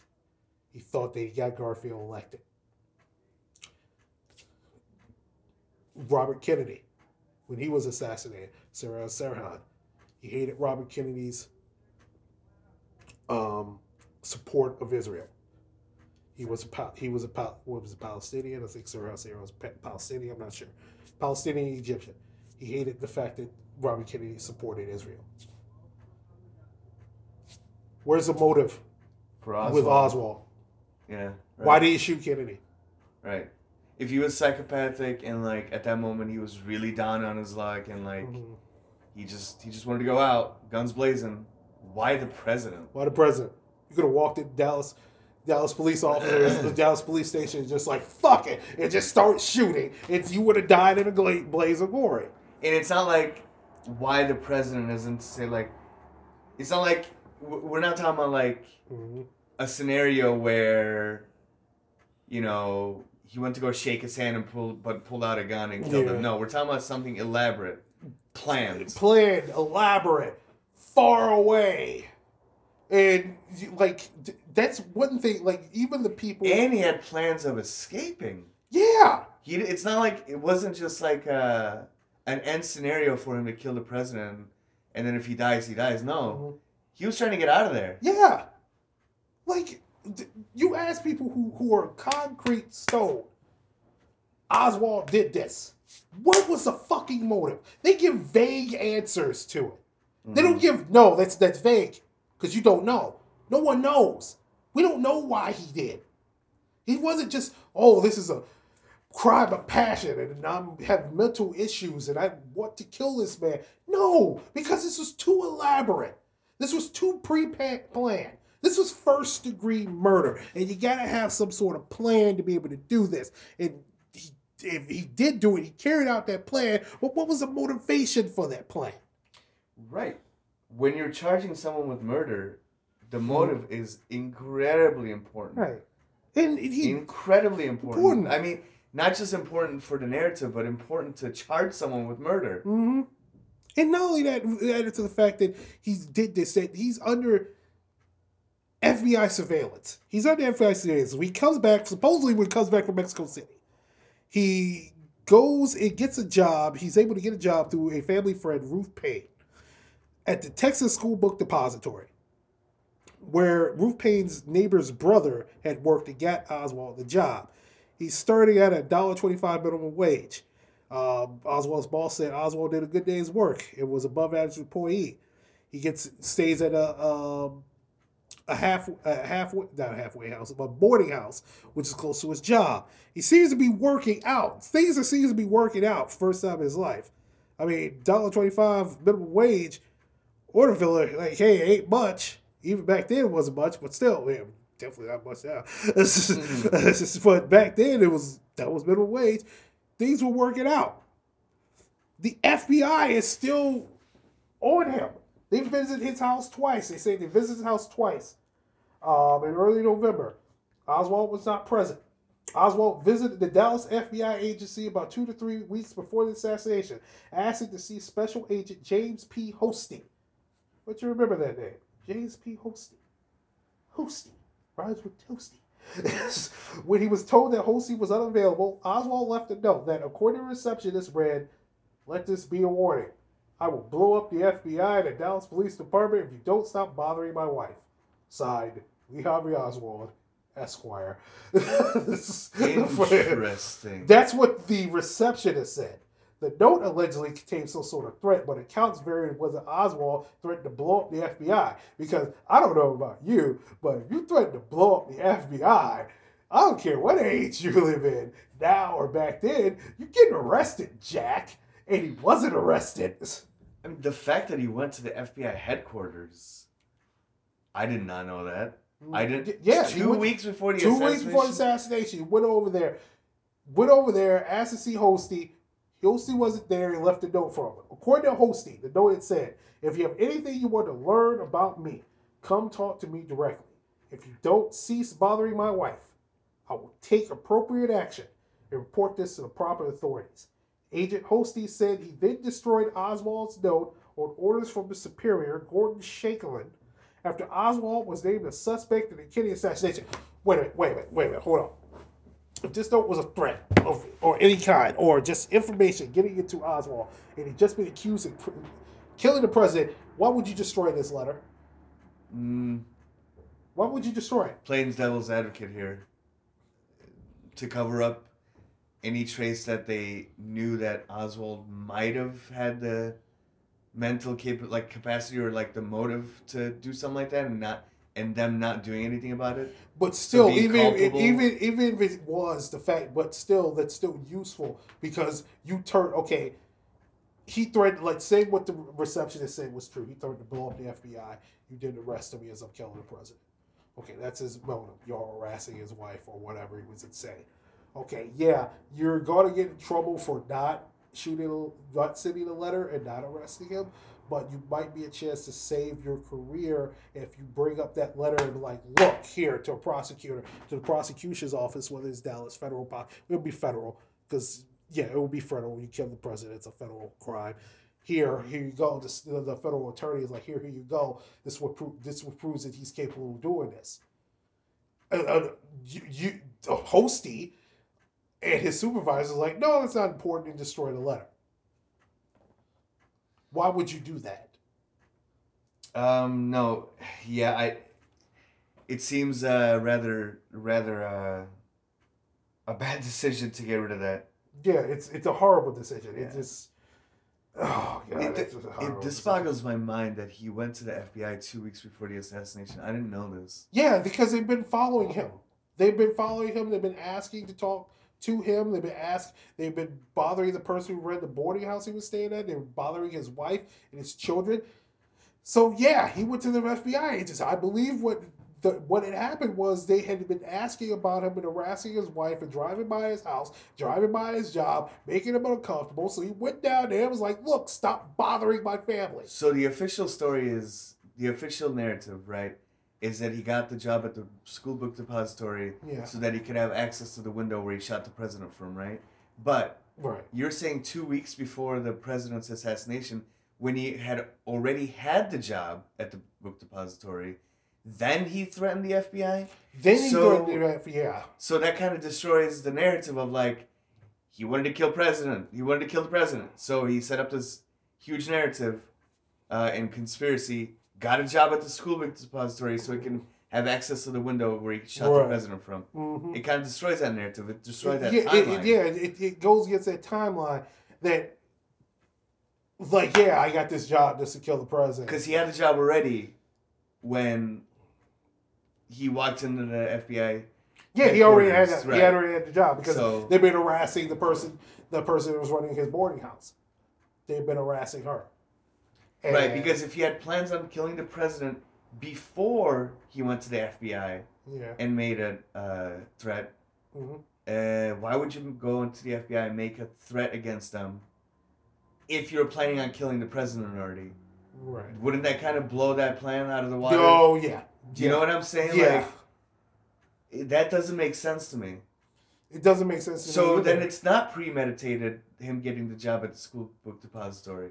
No, we, even then, it just doesn't sound like, oh, I'm going to get this job at school to book depository. So it's, supposedly he was in Mexico City trying to get into Cuba. It ends up coming back, and all of a sudden it's like, I'm going to kill the president. I'm going to shoot him in his face. I'm going to get a job at that building. What building is that, sir? Oh, that would be the Texas School Book Depository building. All right, I'm gonna get a job there, and when the president comes and drives by, I'm gonna shoot him. no, he got the job because someone recommended him for the job, and he needed a job to support his family. right. Yeah, So not premeditated. not premeditated from that point. I mean, it doesn't stop him from being premeditated once he learns that the president is going to be driving through. Um, uh, passage of Texas school to school book depository, but doesn't give this large narrative. It's like I'm going to shoot them again. We don't have a fucking motive. No motive. We have no motive for why Lee Harvey Oswald wants to kill the president. Okay, so what happens next? He goes and makes the threat. He goes and makes the threat. They destroy the letter. The, pre- the president's trip is announced. He's working that day. I don't know. You know, if the CIA and the, the Secret Service and the FBI does not communicate with each other because that's something big. Like, especially if. Here's the thing. Here's another thing. The FBI knows where Lee Harvey Oswald is. He's working at the Texas School Book Depository. You know where the president is going through because you've seen it in the paper. He's going to be driving past the Texas School Book Depository. He's so dangerous. Why aren't you warning the Secret Service? Or better yet, why aren't you getting off your ass driving to the school book depository, standing in front and like, where's Lee? Lee, we need to talk. Come with me. You're not going to be here doing what the president is because I, or if you are here, I'm going to be looking dead at you.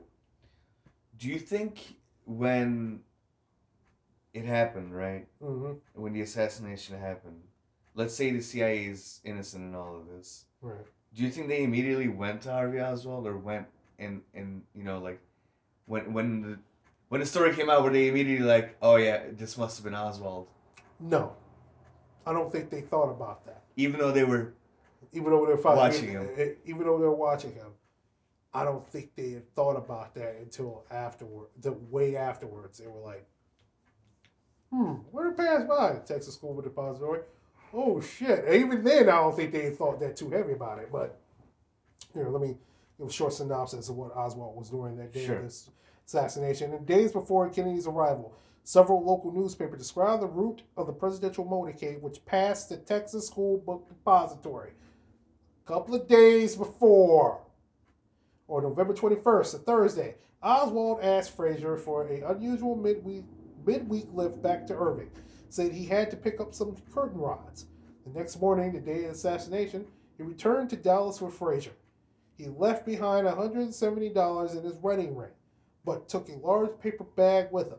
Frazier reported that Oswald told him the bag contained curtain rods, and the Warren Commission the Warren Commission concluded that the package of curtain rods actually contained the rifle that Oswald was going to use for the assassination. Oswald's co-worker Charles Givens testified to the commission that he last saw Oswald on the sixth floor of the Texas School Book Depository at approximately 11:55, 35 minutes before the motorcade entered Dealey Plaza. The commission report stated that Oswald was not seen again until after the shooting. However, in the FBI report taken the day after the assassination, Gibbons said the encounter took place at 11:30, and he later saw Oswald reading a newspaper in the first floor domino room at 11:50. William Shelley, a foreman at the depository, also testified that he saw Oswald making a phone call on the first floor between 11:45 and 11:50 a.m.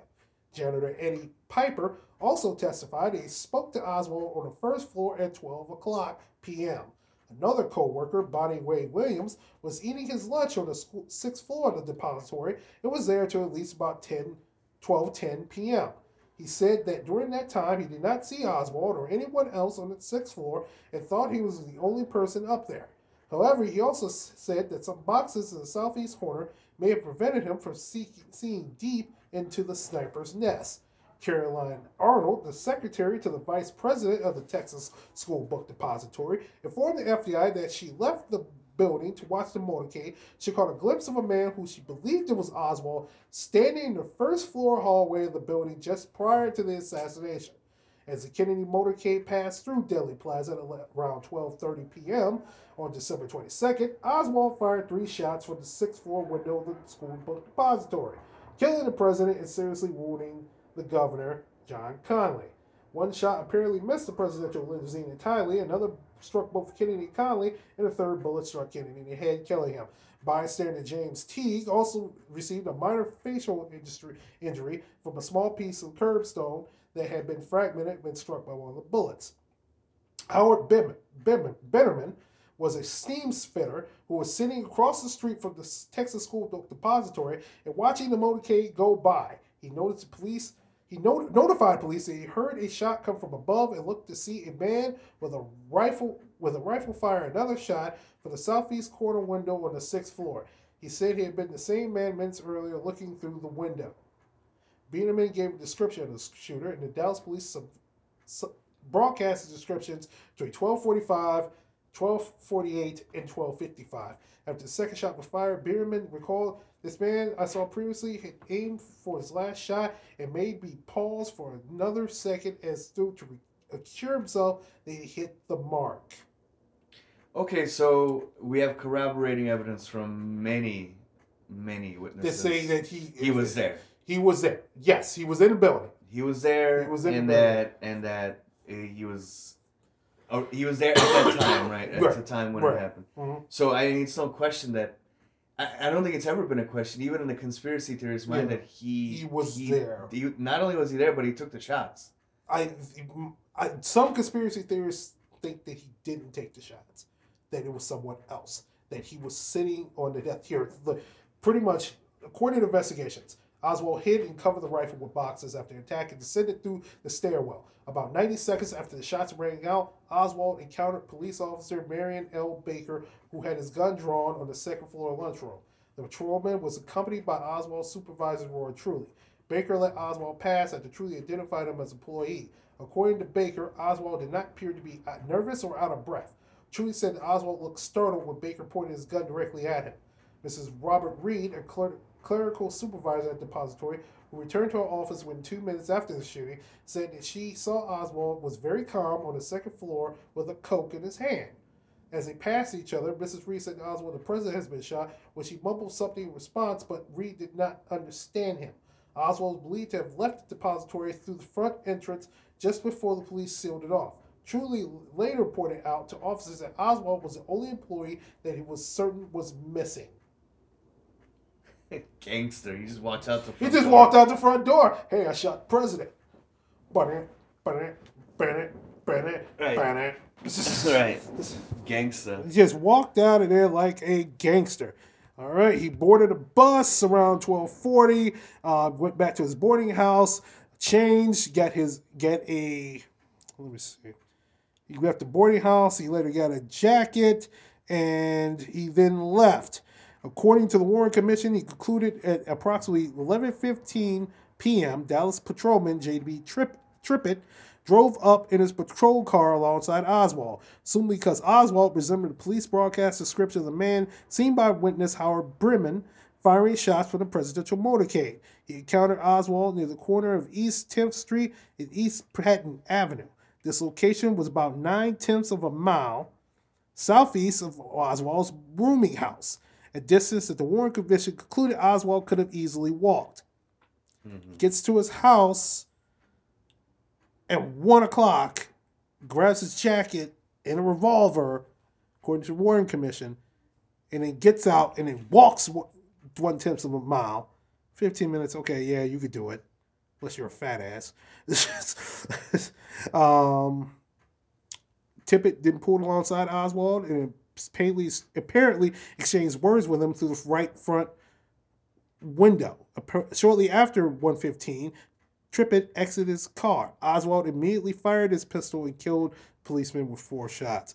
Various numerous witnesses heard the shots and saw Oswald flee the scene holding a revolver. Nine positively identified him as the man who shot Trippett and, and fled. Four cart- cartridge cases found at the scene were identified by expert witnesses before the Warren Commission and the House Select Committee, having been fired from a revolver later found in Oswald's possession. Is to the exclusion of all other weapons. However, bullets taken from Trippett's body could not be positively identified as being fired from Oswald's revolver, as the bullets were too extremely damaged to make conclusive assessments.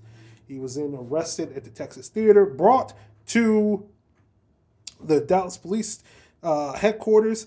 Um, he Oswald admitted that he went to his boarding rooming house after leaving the school book depository. He also admitted that he changed his clothes and armed himself with a 38 revolver before leaving his house to go to the theater.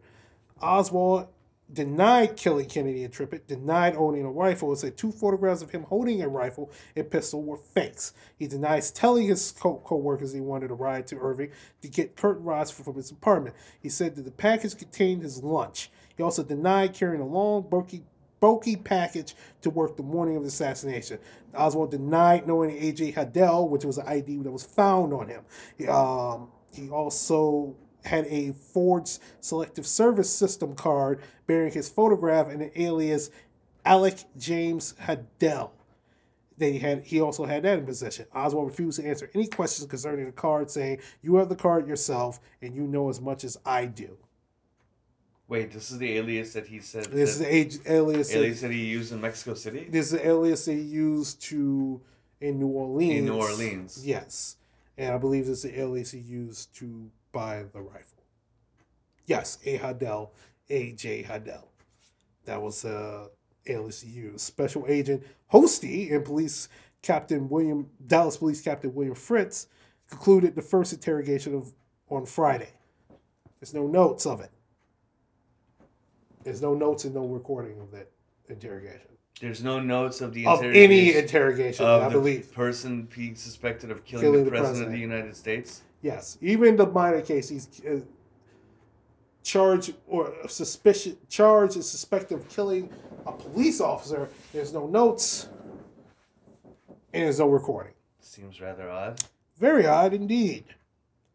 So, and during that time also, Oswald did not have a lawyer present. He asked for a lawyer many times. He did not have a lawyer present. So those notes, if you had took him to trial, him asking for a lawyer, and them denying it. they're not even denying it, not getting him one and interrogating him. All those notes, and even if he got a confession, be out the door. Couldn't present it in a court of law Right. because he asked for a lawyer and didn't, didn't get him one. So let's talk about Oswald's death.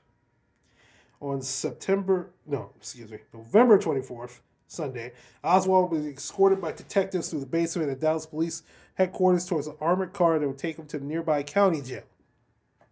At 11:21 a.m. Central Standard Time, Dallas nightclub operator Jack Ruby stepped from the crowd and shot Oswald once in an abdominal in an abdomen at close range. Oswald was taken unconscious by ambulance to Parkland Memorial Hospital, the same hospital that tried to save President Kennedy life two days earlier, and then Oswald died at 1:07 p.m. The infamous uh, Shot on 10 national second- television. 10 second Yeah. clip of Jack Ruby shooting. Yep. Shooting him dead. And uh yeah.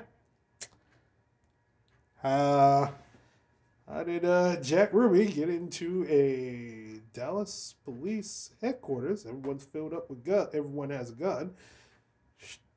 And he has a gun. He's able to get that damn close to Oswald and shoot him in the abdomen. Right. He's not a reporter. He's Not not, a- uh, not a part reporter. of the police. Yeah, he's a part nightclub police owner. He's a- yeah. He's right. A the nightclub fucking owner. nightclub nightclub owner ends up getting not only that close because he'd been there days earlier. there's Photographic and uh, video evidence of him being at the uh, Dallas police headquarters since they captured Oswald. Hmm He's there. He has a question. I, I, I don't know. I don't know. From what I've read about Jack Ruby is that he was b- very buddy buddy with the police department. Yeah, that's what I read too. You know, whether maybe he did some favors for some of the corrupt uh, police heads down there, or you know, he gave them extra favors in the in the in the strip club. I don't Yeah. know. Yeah, Uh, He had some leverage with them. yeah. Uh, So I guess the question, the question there is, do they allow for that to take place? Did they just look the other way? I think they just looked the other way, especially with this guy. I think they just looked the other way. Because like, whoever let him in, wouldn't you ask why you're here? yeah, like, wouldn't you just assume that's probably something up to no good? yeah, A nightclub owner. I'm not saying all nightclub owners are criminals, but like, you're a nightclub owner, man. It's not like you're a priest. You know what I mean? Y- yeah. You're not a priest. You're not. You're not any type of uh, investigation like you, you have no reason to be Yes, there. You have zero reason to be here, and yet you are here. Why? Why is this guy here? Why is this guy in a police station armed? Why? I mean, I, I think the easy answer to that question is that they that they allowed it to happen. That Yeah. they that they knew that there was a that was a possibility, and they knew that because of the way they handled the interrogation, that he might be let off in court. Yeah. Oswald, I mean, Uh, you know, I mean, it could- it's- it's a there's no, there's no better justice than a bullet in their eyes. You know what I mean? Like. Right. it's not a what if they what if they really thought that Lee Harvey Oswald did it and that he was gonna get away with it. I don't Do know. you know what I I'm mean, saying? You have you have the rifle. You have a picture of him with the rifle. Um, you have witnesses that's put him at the scene of the crime. You have witnesses that put him at the scene of the crime when uh, Officer J.D. Trippett, Tippett was shot. You yeah, you fucked up on the fact that you did not get him a lawyer when he requested one, and the fact you had no audio recording of your interrogations.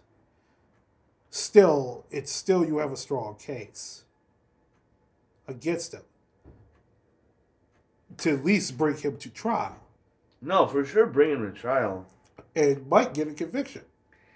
All right, so the the other theory is that Ruby didn't do this for the police department.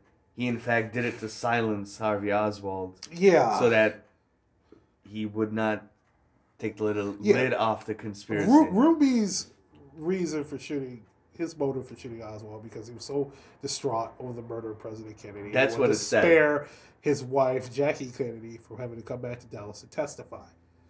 That was his motive. Jack Ruby doesn't seem to be as a guy who's really, really loved the Kennedys. So, I mean, I could be wrong, but just from researching, I mean, doesn't really seem like that type of guy. so much so that you kill someone You shoot the guy. and you throw your life away as a nightclub owner. You throw your life away Well, what his motive was because you're he so would be so ce- celebrated as to the that hero. when he did hero that he would literally people would flock to his nightclub. He wouldn't be arrested. He'd be like, "It's a noble hero," and he'd be flocked, brought to the nightclub, and uh, people would buy tickets to his nightclub, and it'd be filthy, stinking rich, and be known as that's the hero. That's the guy who shot the guy who shot the president. That that's a big mouthful, but um, that was his motive. I, I I don't know. I don't know. I just oh, don't know. This this whole thing, this whole two hour ordeal, and there's plenty other conspiracy theories that we haven't even talked about. Like there's an Israeli government conspiracy theory, there's a Federal Reserve conspiracy theory that they shot the president. There, there's aliens. Don't forget about aliens. Were the Beatles involved in all I think John Lennon was like, oh, you know what? Oh, look, that Kennedy guy. I'm gonna, t- I'm gonna take him out. Oh, I don't forget that during the presidential campaign of 2016, that Donald Trump uh, implicated Ted Cruz's father Oh, yeah, as, yeah, yeah, as, as being Oh, the guy who shot Kennedy. Oh, like he was, he was part of the conspiracy. Because I happened to look at a National Ge- National, not Geographic. No, no, they would never report anything like that yet. But National Enquirer, and hey, look, there's uh, Ted Cruz's dad shaking hands with the president. I mean that. I mean, it fits into my conspiracy theory that Ted Cruz is a, is a Zodiac killer, but like, hey, like father, like son, like, I, Dad, I would complete what you just started. But come on, there- there- there's some ridiculous conspiracy theories out here about it, and there's some some that makes you want to think. And the ones that we named on this show is ones that are obvious and constantly be brought up. Like I'm not gonna bring up the Ted Cruz dad fucking theory because it's stupid. It was broken by the National Enquirer, and the National Enquirer is about as reliable as fucking uh, the, the uh, Stephen Glass of the new of the New Republic back in the late '90s, was fabricating stories for the New Republic. It's about as reliable as Donald J. Trump. It's just, it's just- So, okay, yeah, no. Some of the theories are ridiculous, right? Yeah. Some of the theories are absurd, yeah, and some not. Yeah, We touched on the ones that are not, not, Uh, absurd yeah, in this podcast, and uh, the the questions still remain. I mean, we had the CIA um, release some documents this year, right, about a month ago, yeah. that I've uh, I haven't personally looked over myself. I looked over I- some of them, and they're just they're, yeah, some of them are kind of useless. Some of them brings up that was kind of interesting that that that one of the the War Commission brought up Martin Luther King for some reason. I don't know why that Kennedy had said something about Martin Luther King during their investigation into the Kennedy assassination. I don't know why, because Martin Luther King had nothing to do about it. Martin Luther King had bigger fish to fry in that time. it's just like, hey, it's the president. All right. Um, there was other things that he listed on it, but it was mostly pretty useless to the uh, that fact. Um, so I, I, that's why I didn't bring it up in this broadcast because they were useless. They're just some useless information. as honestly, did we think it was going to be anything but? Did No, we think it was- was going to be anything but fluff? Yeah, no, I, yeah, I thought I thought literally it was like they revealed the name of the real person who killed Kennedy, and it would be Mickey Mouse. that a fucking chance. that fucking mouse, and then he ends up then they ends up taking over Lucasfilms and Star Wars and the Marvel Cinematic Universe. So yes, it's all uh, connected hand. But um, real quick, let me th- let me get your opinion on this. Why do you think? Who do you think killed the president of the United States, John F. Kennedy? Uh, one word answer: the CIA. The CIA. Yeah. Okay. Yes, I believe I I so like I wholeheartedly believe that CIA had uh, the power, the means, and the motivation. Um, I'm not talking about the entire organization. My God, of course not. But what I'm talking about is uh, select people that that uh, Kennedy fucked up their their career, their livelihood, Right. and was taking the country in a direction that they didn't approve of. Right. So, Okay. All right. in one word, I CIA. CIA. CIA. Um, I mean, who pulled the trigger and actually killed him? yeah. Oswald or one other um, gunman. Mhm. But who was behind it? The CIA. That's my opinion. What do you think? Um, there I'm about 50-50 on this. Uh, Fifty percent of me, my my left side of my brain, right uh, believes it was Oswald. Believes it was Oswald through and through, with without, um, and with major fuck ups on the federal, the FBI side, the CIA side, the Dallas Police Department side. Major, huge fuck ups that would cost them their jobs and their careers if it got out at the time that this guy had done all this shit and ended up coming back and killing the president. That that's major, huge fuck ups. That's like destroying departments. That's like fucking splitting up the CIA and the FBI into a million pieces. It's firing J. Edgar Hoover and Richard Richard Helms. Um, who was leading the CIA, that's getting rid of national security departments, that made done this huge, gigantic fuck up. The other 50% of me kind of goes with the CIA. That the CIA has done this stuff before. Look up Guatemala back in 55, um, the plots to kill Castro, um, Pinochet in the 70s, the Shah of Iran in the 50s. Um, black ops shit they done across the world, major crimes, human rights violations and crimes, assassinations, pa-. They had a hand in that, so they do have that hand in doing it.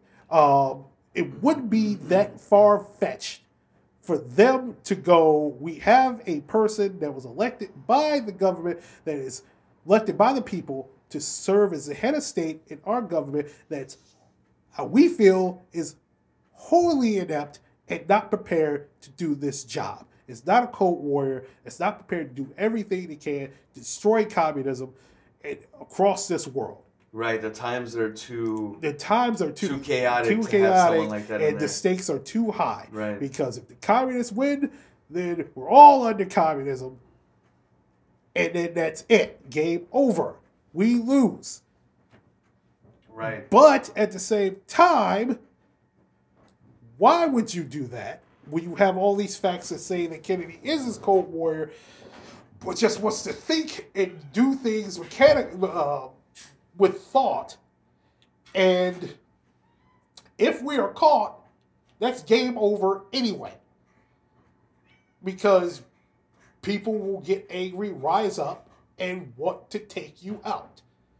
So 50% of me believes it was Oswald alone with major fuck ups, and 50% of me believes it was the CIA, Oswald included, and someone else.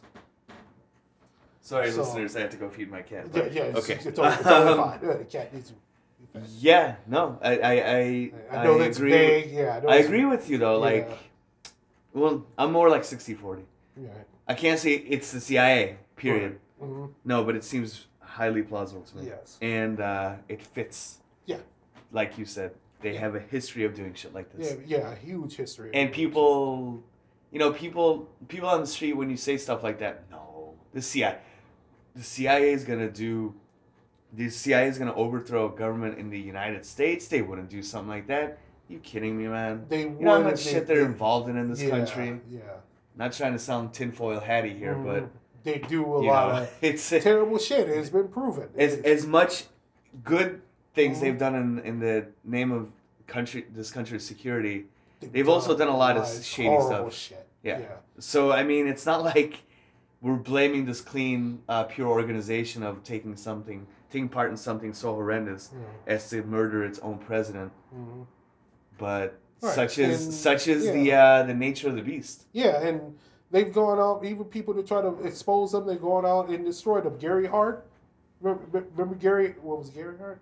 Yeah? Ga- Gary Hart. Remember the movie Kill the Messenger that we saw? Yes. Yeah, how they destroyed his reputation because he exposed the fact they were taking drug money. Uh, the Iran Con- as part of Iran Contra, part of other operations taking drug money they were making from uh, sales in Latin America, supplying them to the Contras, um, and that dope ended up showing up in, in South Central Los Angeles, Harlem, Chicago, everywhere. They, that was CIA. That was all CIA Right. to defeat communism. right. because hey, when you Fucking want to defeat equality and Marxism, you use dope.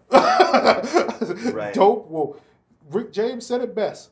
Cocaine is a hell of a drug. It's a hell of a drug. it's a That's hell of a fucking drug, and it will destroy people's lives and governments and social movements.